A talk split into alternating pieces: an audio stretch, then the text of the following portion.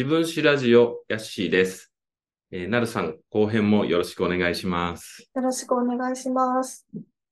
前編では、まあ、なるさんがご両親のお好きだった、まあ、読書だとか音楽だとか映画に影響されたっていうお話から、まあ、ちょっと、ん感極まって涙ぐむ ことがありましたが、まあ、そういういい話も聞いて、でまあ、後編はまた全然違う話でもいいし、さっきの延長線上のお話でもいいなと思ってるんですけど、何かこう、お話ししたいこととかってありますか？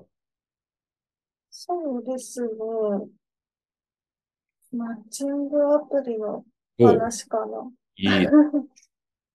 いや、だってさっき前編ではちょっとネットで知り合った男性とお付き合いみたいな話もちらっと出てたので、はい。後編はね、ぜひそのあたりもお聞きしたいですね。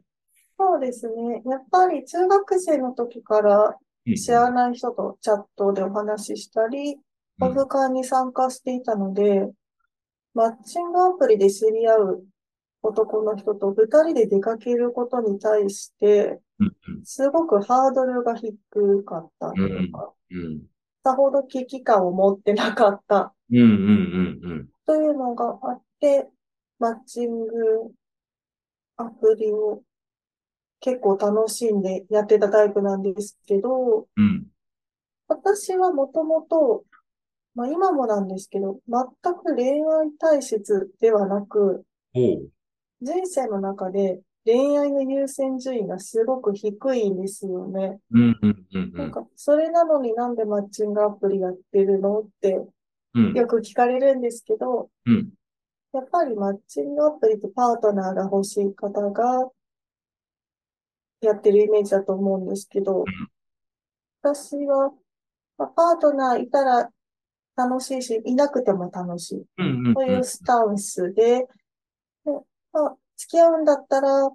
さっきの土下座して別れた彼氏みたいな 趣味の合う人と付き合いたいなと思ったので、うん。そう思ったところ、合コン行くよりマッチングアプリで趣味の人を探した方がうん。効率がいいし、うん付き合わなかったとしても、うん。知らない人とおしゃべりするのが好きなので、まあ、お得だな、うん。みたいな感じで、マッチングアプリを始めたんですよね。うんうんうん。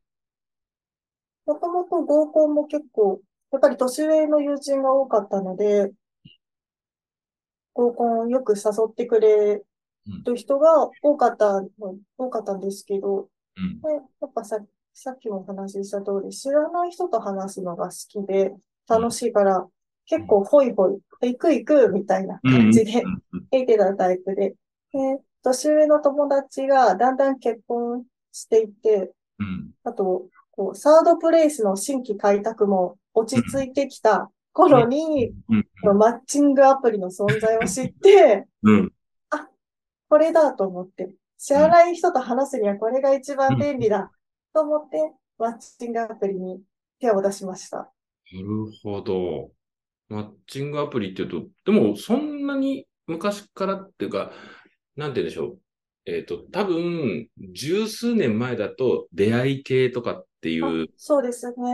言われ方でしたけど、この数年間でもうイメージも使い方も内容も随分変わってるみたいですね。そうですね。私が始めたのはうん2015年くらいで、うんその時もまだちょっと怪しいねうんっていう扱いだったので、参加してる人たちが結構好奇心旺盛な人か、うん本当はちょっとあの、やりもく、うんうん。あ塗り絵目的と私は呼んでるんですけど、あはい。注釈を入れますと、私はセックスのことを塗り絵と呼んでまして、それ言ってたら全然、隠語で。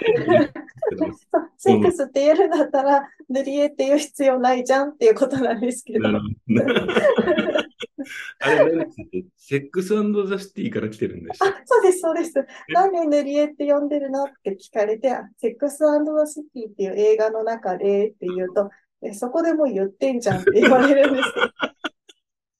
はい、作中で、いつもの女性メンバー4人がうん、ランチかな？ブランチをしながら、最近出会った男の人との恋愛の話とかセックスの話をしようとしたところ、うん。一人お子さんを連れてきてる人がいて、お子さんにちょっとそういう話はできない、うん聞かせたくないってうん。言ったところ、お子さんがちょうど塗り絵をしてたので、じゃあもうセックスのことを塗り絵って呼ぶわ、みたいな感じで、作中で塗り絵って呼んでたので、あ、私もそれ使えるじゃんと思って、なるほど。レストランとかカフェでうん、そういう話をしたいとき、いうんや、この間会った人の塗り絵がさ、みたいな話で使えるじゃんって思って、それからずっと使ってますね。ありがとうございます。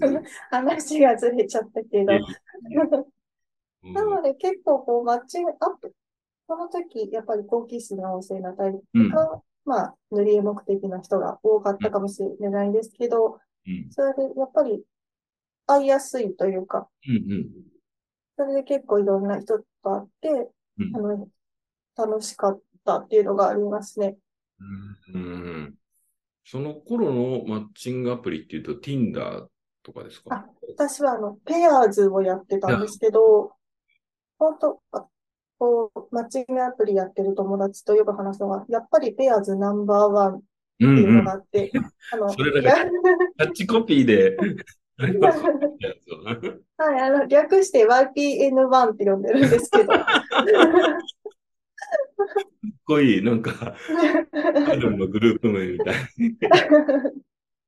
えアプー、リどれやったらいいって聞かれたとき、やっぱり、参加してる人数が多いうん。確かに。のをおすすめしてるんで、やっぱりペアーズが多いから、ペアーズがいいよっていうのを言ってるんですけど。うんで、当時、多分女の子、愛知県で参加してる女の子が少なかったと思うんですけどうん、あの、1000いいねをもらった時があって、うん。それはもう1000人の男性からいいねをもらった。うんまあ、会いたいと思われたってことで、1000人が結構人気会員のボーダーみたいな感じで、うんで、当時、愛知県のいいねランキング、ベスト5とかに入ってたらしくて、お、すごい。会った男の人から、愛知県で一番人気の人とマッチできて嬉しいですとか言われたことがあるんですけどうん、それって、その私の顔が可愛いとかではなく、テクニックの問題。えー、で、これ、広川さんともよく言ってるんですけど、うんプロフィールの文章をこうするとか、うんうんが写真をこうするみたいなのをうん結構こう、なんていうんですかね。うまいテクニックがあるので、それを使ったらみんな多分、いいねをたくさんもらえるっていうだけの話なんですけど、えーまあ、いいねしてもらった人の中から趣味が合いそうな人を探して、うん。まあ、地引き網スタイルで、なるほど。はい。で、その、そこから何人かあって、うんで、何人か恋人ができたことがあります。おー、いや、素晴らしい。もう本当に、あれですね、マッチングアプリの、そういう、なんて言うんでしょう、いい話を聞くと、やっぱり、こう、これからの恋愛のあり方っていうか、え方法っていうかね、出会い方って本当にいろんな形があるなと思うし、うん。ですよね。なんかね、僕は、なるさんとか、広川さんがそういうマッチングアプリを、まあ、使用して、こういう風にやってるっていうのをすごい楽しそうに聞いてるのを聞くとね、羨ましいなってちょっと正直思う。そうなんです。結構楽しい。私は結構楽しんでやってるそうですね。うん。まあ年代もね、まあ別にその若い人だけのものでもないでしょうし、もうん。ちろんね、いろいろニーズがあるかどうかは別としても、うん。やっぱりこう、オフライン、リアルで出会わないとダメっていう時代じゃないよなっていうのはすごい思いますね。うん。うんだってね、別にそれって恋人とか、まあ塗り絵目的以外でも、うんお友達になる関係になったりも、ね、あるでしょそううですね。うん。そうか、そうか。いや、そ何の、あ、ごめんなさい、どうぞ。あ、どうぞ。いや、えっと、もしよかったら、その、いいねをもらうテクニックみたいなものも、ちょっとなんかね、聞いてる人はひょっとして気になるかもしれないんで、言える範囲で一つ二つ教えてもらえると嬉しいなと思って。そうですね。うんまあ、結局、こう、本当の中身っていうのはアプリ上じゃわからないから、うん、うん。どんな人間に見られたいかうんっていうのをアピールするのが大事なんですけど、うんそこと、あと、やっぱり写真うんは大事で、顔が整ってるかどうこうじゃなくて、相手の許容範囲に入っていれば、うん。いいねはもらえるわけですから、なるほど。あと、中身が好きになったら、見た目のことも好きになると思うんですよね。うん。まさしく。うん、うん。あと、自分だけがこの人の良さ分かってるっていう気持ちにもさせる気がするから、うん、まあ、なので、こう突飛な写真は使うことなく、うん。ちゃんと顔が分かるものと、あと全身。うん全身の体型が分かるものと、あと趣味が分かるもの。うん、うん。例えば料理が好きだったら、うん食事するのが好きだったらラーメンの写真をあげるじゃなくて、ラーメンを食べてる写真をあげるあ、なるほど。みたいな感じですね。カフェメリクリが好きなら、こうカフェラテの写真じゃなくてカフェラテを飲んでるとか、カフェの前にいる写真を使ってもらえれば、うん。趣味が伝わるんじゃないかなっうん。て思います。そっかそっか、写真が複数枚、こう、はい。テクニックなところに載せられるってことなんですよね。そうですね。何枚か載せれますね。あと、プロフィールも結構長く書くことができるんですけどうん、長く書く人はこだわりがありすぎるように見えるから、あまりほどほどが、ああ、それは、わかりますけど、なんか 難しいですね。なんか、はい。多分、僕とかが始めたらもう、ブワーって黒いプロフィールの 文字で、スクロールしてもスクロールしても終わらないみたいこれ、どう、どうするんですか？その、例えば、なるさんとかも、さっき前編で聞いたように、趣味がいろいろたくさんあったりするじゃないですか。そこをなんかピンポイントで短い文章にまとめるっていうことですか？そうですね。ちょっとフックになればいいから、とりあえず。映画が好きです。って書いたらん、メジャーな作品と通な人が見る作品を2つ並べて。幅広く見ますよ。っていうのをアピールしたり、あと、これは女性によく言ってるんですけど、男性は大体、あ、これちょっと語弊があるかもしれないですけど、ハンターハンターとバキとジョジョが好きだから、でもね、語弊はあるかもしれないけど、合ってると思う。その3つの漫画を好きって書いておくとうん、男の人から、あ、趣味が合いそう、話が合いそうって思ってもらえる。うん。やっぱりこう話が盛り上がると思われないといいねされないというか。うん。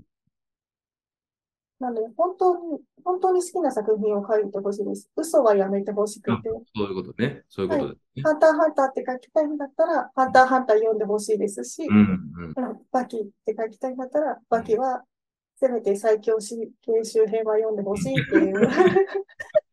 そうですよね。嘘をつくんじゃなくって、まあやっぱり好きなものの中で、そうやっていろんな人からいいねがもらえるようなものと、そうですね。こだわりのポイントを、まあ、間でポンと入れておくっていうことです。うん。あと、コミュニティっていうのがあって、自分が好きなものをアピールできるうん、うん、うん。ページとしてコミュニティに参加するのができるんですけど、まあ、ミニシアター系が好きだったら、ミニシアター系が好きな人のコミュニティに入るとか、うんそういうのでも、コミュニティもたくさん入りすぎはダメで、うん。まあ、10個から20個くらいがいいんじゃないかなとは思いますね。うーん、めちゃくちゃこれ参考になる人多いと思いますけど。え、え、もう、もう一つちょっと教えてもらいたいのは、例えば逆に男性のプロフィールとかは、同じような感じですか？その短くして、ポイントを抑えてみたいな。みんなにいいねしてもらえるように。そうですね。その写真は自撮りはやめてほしいっていうことですか？ね。男性は結構、男性同士で写真撮ることが少ないのかもしれないのか、自撮りの人が多くて、その友達に撮ってもらった写真を使ってるイコール、あ、この人友達がいるんだっていうことのアピールにも、信頼できる人たちが周りにいるんだなというアピールになるので、ぜひ友達に写真は撮ってもらって、それを使ってもらいたいんですね。うーん。そうか、あんまり自分の写真を友達に撮ってもらうことがないから、うん。いいですね、でも確かに。そうか、そうか。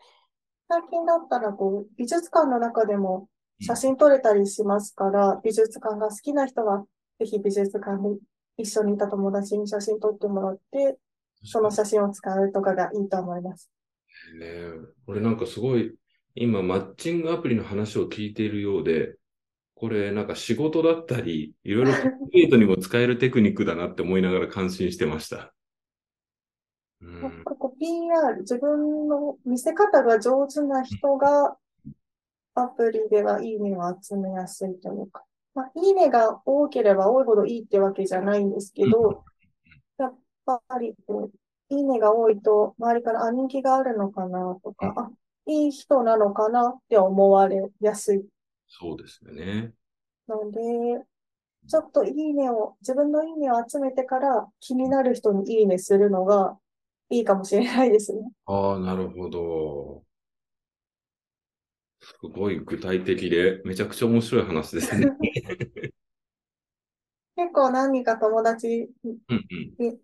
に赤ペン先生をしたことがあります。ああ、もうほぼコンサルですね。えー女の子にはとりあえずバキ読んでって言って。まあ男性が好きそうなものとかって、はいそうですね。じゃあ、逆は何なんだろうね。その、男性側のプロフィールに女性が好きそうなものとかって、まあ年代にももちろんよるんでしょうけど、その、例えば30代ぐらいの女性が好きそうなもの男性が読んでて、逆に惹かれないかなってちょっと思うけど、それがちょっと難しいですよね。ちょっとなんかアプローチがひょっとしたら違うんですかね。男性の場合だと。なるほど。この、じゃあ、例えば、なるさんが男性のプロフィール見て、まあ、写真はまあ、そもそも、そ、そこそこ無難で、はい。友達が撮ってくれてる、じゃあ、プロフィールで、これが惹かれるっていうのは、やっぱり、なるさんはさっきおっしゃってた趣味が合うとかっていう感じですか？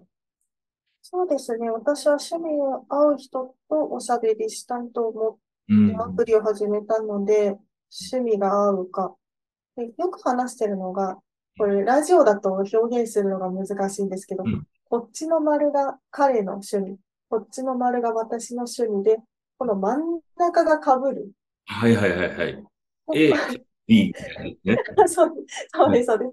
ここが一緒だったら、こっち、男性の彼の、この重なってないところを教えてほしいああ、なるほど。ので、もしかしたら私もここにまだ私の知らない好きなものがあるかもしれないので、それがありそうな人うん。とマッチしてましたね。おー、面白いですね。それはもうやっぱり、なるさんの趣味だとか、知的好奇心に対する貪欲さっていうのがすごい現れてますね。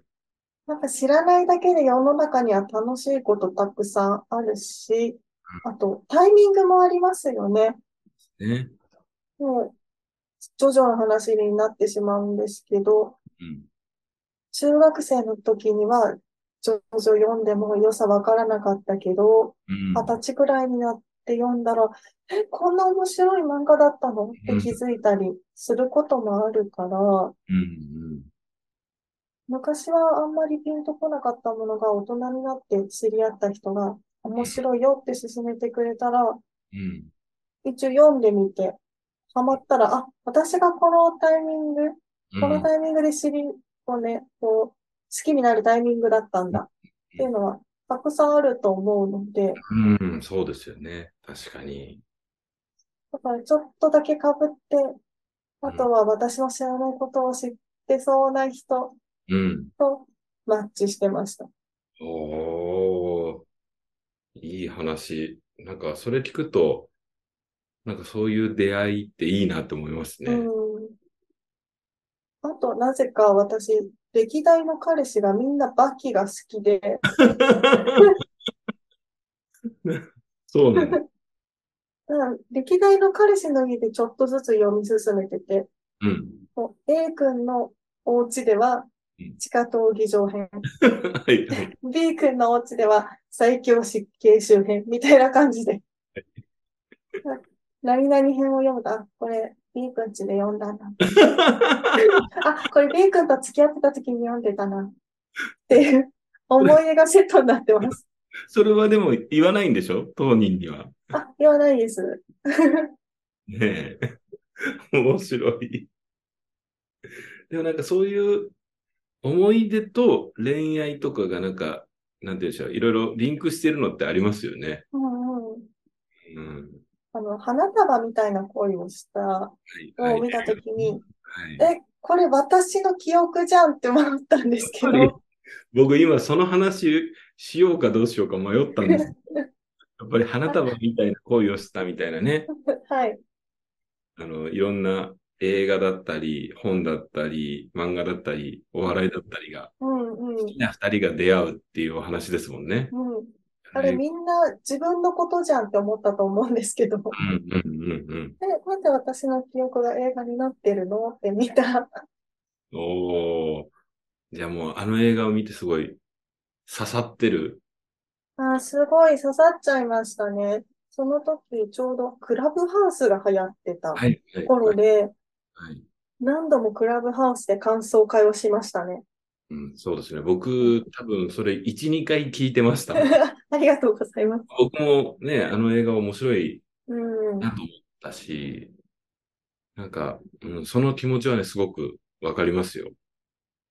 まあ、僕ぐらいの、もうちょっとおじさんというかもう50代の人間からすると、ああ、若い頃そういう感覚あったなって、ちょっと今、もうあの、なんて言うんでしょう。過ぎ去った日々をちょっと思い出す 感覚にはなっちゃったんですけど、でもなんかすごい面白いですよね、確かにね。うん。あれは本当に、こう、サブカル好きな文化系の友人たちと、うん毎晩感想を話してましたね。うん。いやー、盛り上がってましたしね。まあ、はい。今もね、また多分ちょっと期間を空けて、またその時に喋ってない人たちと、花束うん恋をしたの話、また盛り上がりそうですね、そういうのね。あしたいですね。今見ても多分楽しいし、本当あの映画を映画館で多分初日に見たのかな？見たときに、すぐに猫マッチの代表の。アジサイさんにうん。見た方がいいよって LINE して、これ私たち向けですよって LINE をした記憶があります。あーいや、いいですね。あれ、猫マッチの課題作品に花束みたいな声をしたってやったんでしたっけ？はい、やりました。なんか、たくさんの人が来てくれました。どうでしょうね。うんなんか、なかなかその人の恋愛観とかね、特に、まあ、猫マッチっていう、まあ、本だったり映画の、まあ、好きっていう共通点で集まってくる人たちにはう、ん。うん。すごく刺さるでしょうね。うん。うーん。そうか、面白いですね。そういう話も。その、なるさんのその、今までの恋愛の話がちょこちょこ出るのもなかなかいいですね。ですよね、やっぱり。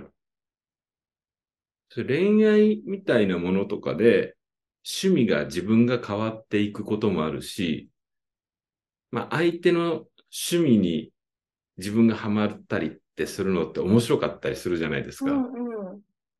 なんか、うん。僕多分その、お話をお聞きすればするほど、僕結構ちょっとその根底は、なるさんと同じ気質というか、うんうん。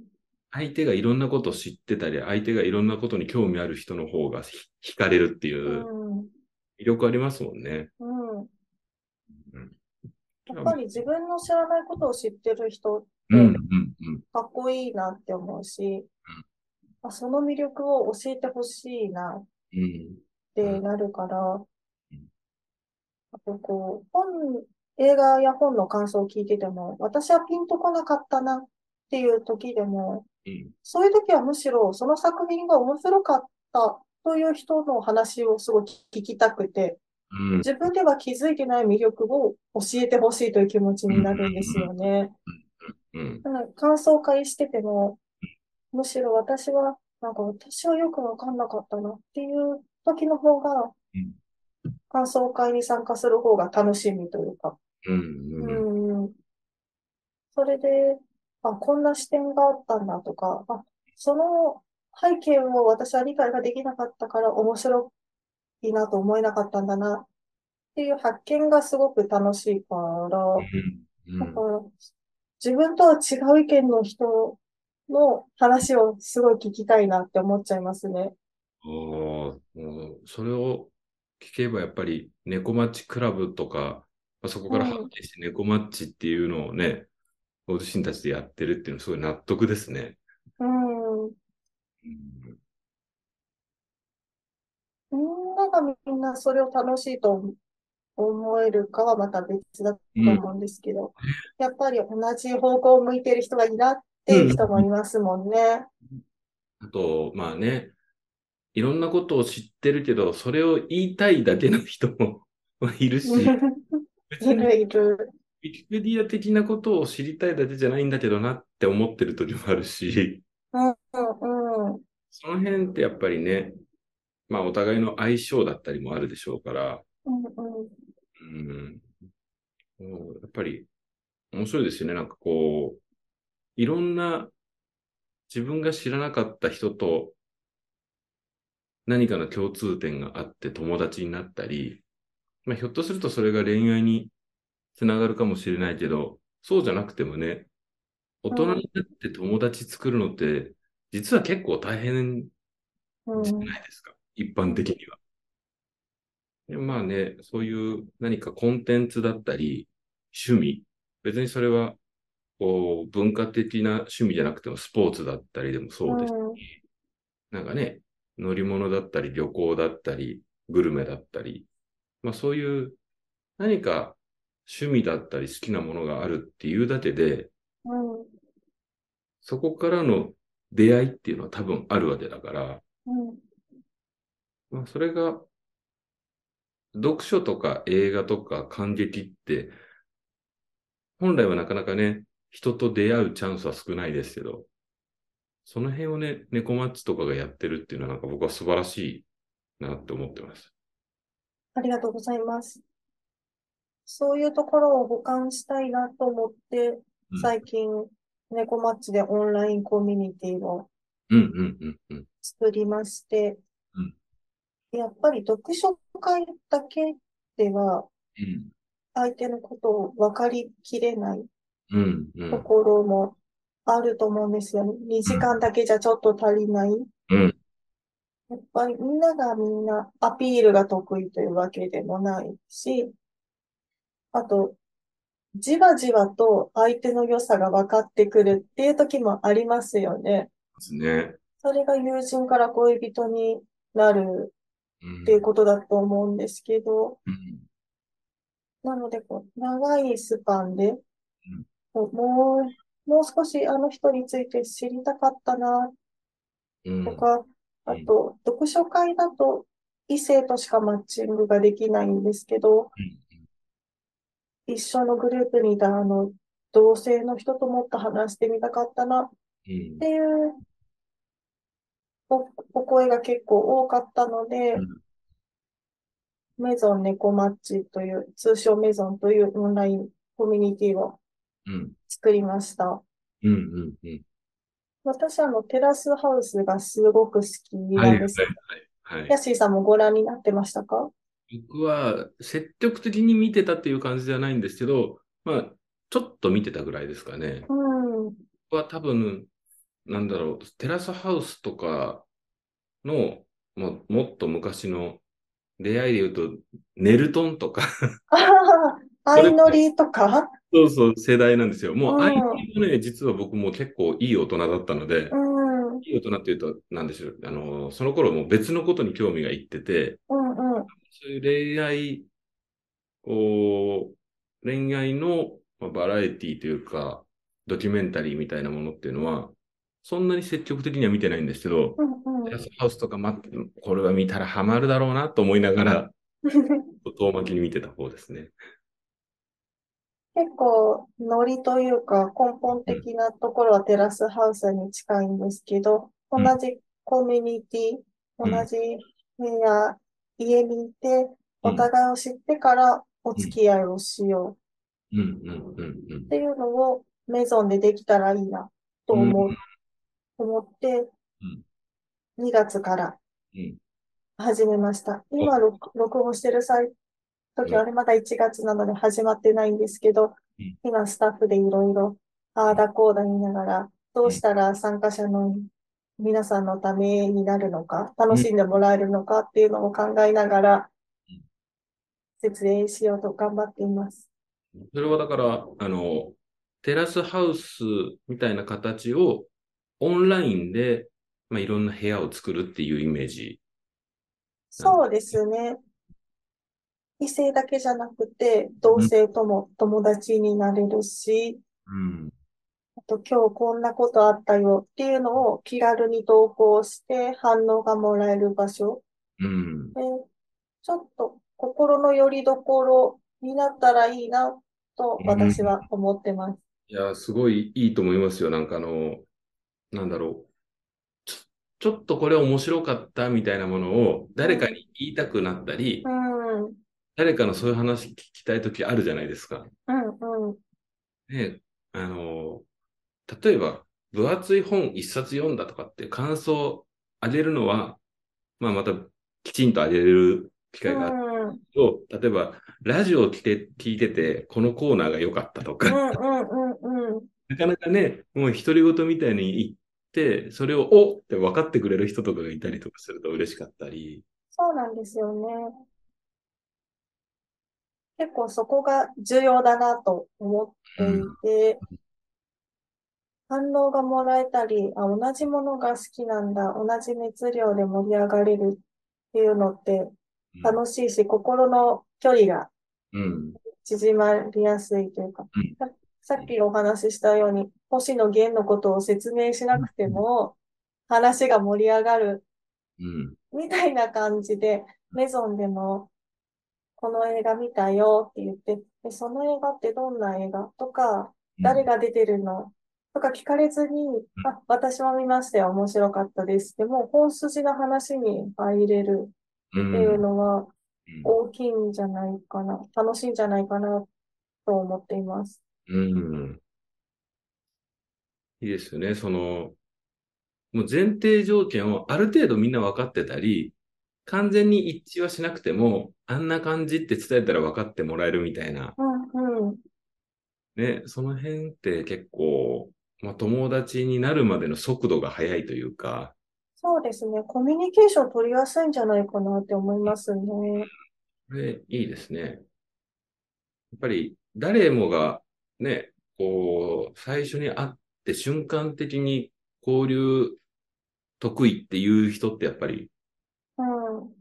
結構少ないというかね、まあそういう人ももちろんいますし、でもどちらかというとね、じんわり、こう、ちょっとずつ、なんか自分のキャラクターを出していくのが得意な人いらっしゃるんで、それはなんかそういったオンラインの中でみんなでちょっとずつ様子を伺いながらね、うん、うん。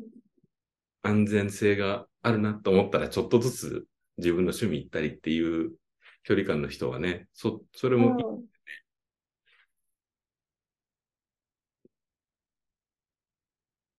いやもう最近はいろんな趣味の行動もやりながら、やっぱり猫マッチすごい精力的にやられてますね。そうですね。猫マ、もう毎日猫マッチのスタッフと連絡を密に取り合って、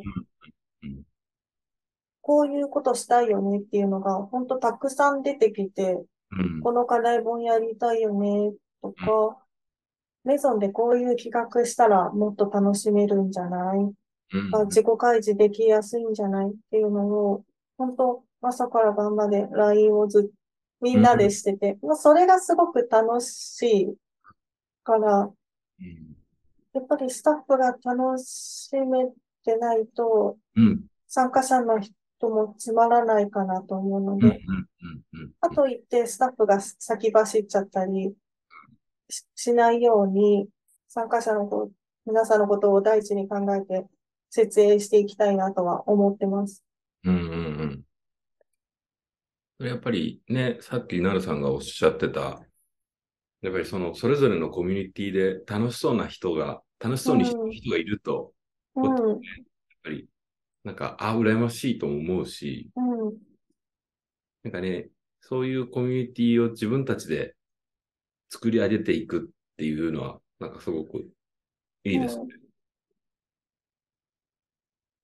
去年メゾンの先行体験をしたんですけど、参加していない人、周りの人からも、なんかメゾン楽しそうだねって言われることが多くて、うん、そういうふうに見えてることがすごく嬉しいし、うん、ありがたいなって思います。うん。すごく、もう僕ももちろん見ていて、すごい楽しそうだなと思ってますし、あとね、やっぱりこう、作っているスタッフの人たちがユニークな人が多いと思っているのでそうですね。広川さんもそうですし、ね。そうなんですよ。それもあってね、ちょっと猫マッチの方は今後も少しずつお呼びしたいなと思っているので。ぜひ。あと、まやさんとあさみさん、あとあじさいさんですね。三、ね、人ともすごくいい人。いい人 すごくいい人で、あと明るくて話をしていて楽しいから、猫マッチ関係なく、もうずっと仲良くしててほしいなって思いますね。思います。なんか、こう、この間も、ちょっとオンラインで説明会をされてたじゃないですか。はい。それもね、僕はあの、近所のバーミヤンでお酒を飲みながらずっと聞いてたんです。はい、ありがとうございます。それもね、なんか聞いてて、ああ、楽しそうって、やっぱりこのコミュニティはなんか入ったら何かありそうっていう、うん、ね、その、もちろん恋愛パートナーを作るっていう目的もいいでしょうし、それ以外にその、長く付き合える友達と出会うとか、あと、やっぱり自分の中でのちょっと価値観が変わるかもみたいなチャンスってなかなか大人になるとね、そういった場所に行くこと自体がちょっと億劫になっちゃうんですけど、まあ、まずはオンラインっていうのでね、参加できますし、それがなんか最初入り口は本だったり映画だったりだととっつきやすいし、なんかそれはね、すごくいいなと思ってます。ありがとうございます。実際にその設営してる人たちが、えー、っと、なんていうんでしょうね、魅力的というより、なんていうんでしょうね、変わった人が多いなっていう、直球で言うと。確かに面白い人が多いですね。ね。そう、だからね、本当に、この、猫マッチの方々を少しずつ呼びたいなと思って今シリーズ化させてもらってるんですけど。私も残りの3人がどんなお話をするかすごく楽しみです。まだあの、オファーも出してないので、売れるかどうかもわからないんですけど。なるさんのね、お話、本当に趣味の話を聞こうと思うと多分、あの、これ何度収録しても終わらないぐらい で、そのあたりはまたいろいろと、おいおい僕も個人的にはい、教えてもらったりしたいなと思ってますし、はい。まあ、なるさんのね、その行動は今後、まあ、猫マッチとかに参加すれば、いろいろね、わかるでしょうから、はい。の、ことも含めて、なんか、今ずっと猫マッチの話を聞いてたんで、まあ、改めて告知っていうので何かありますか？そうですね。まあ、まずは、直近だとメゾンの募集をしてますっていうことですかね、猫マッチ的には。はい。メゾンの参加者も、3ヶ月会員と1ヶ月会員があるんですが、2月に入会届を出してもらえると、3月から参加ができます。2月から参加の分は1月で締め切ってしまったので、で2期生という形になるんですよね。月参加していただくの。もし興味があれば、ぜひご参加お待ちしております。そうですね。最近ね、しっかりしたホームページも。はい。ね。それをまたあの、自分史ラジオの方からもちょっと、いろいろリンクを貼らせてもらったり。ありがとうございます。いえいえ、微力ながら応援はしてますし、なんかこう、その猫マッチは参加条件とかってあるんですか？そうですね。パートナーのいない独身の方で、うん、あとは、ね、毎回年齢が、年齢制限がありますので、うん、その年齢制限内の方であれば、どなたでも参加ができます。うん、あとは課題の小説や映画を見てきてくだされば大丈夫です。うんでまたそのあたりは、まあ、その都度ね、課題作品も変わりますので、ちょっとそのあたりもまたいろいろとフォローしてもらってって。とりあえずは猫マッチのオフィシャルのツイッターアカウントをフォローしてもらったり、はい、っていうのがわかりやすいですかね。あと、はい、公式アカウントと、あとスタッフも全員公式ツイッターを持っていますので、興味があったらぜひフォローをお願いします。ありがとうございます。またあの、なるさんの趣味の話はちょっと僕は今後いろいろと教えてもらいますので。よろしくお願いします。ありがとうございました。じゃあまた、あの、今後もね、猫マッチの、はい。で、こう、お祈りしながら、いろいろと僕の方でも何かお手伝いできるところがあったらさせてもらいたいありがとうございます。ヤッシーさんは本当初回からずっと応援してくださっているので、とても心強強い 存在です。いえいえ、ありがとうございます。今日出ていただいてとても楽しかったです。はい、はい、私も楽しかったです、はい。ありがとうございます。ありがとうございました。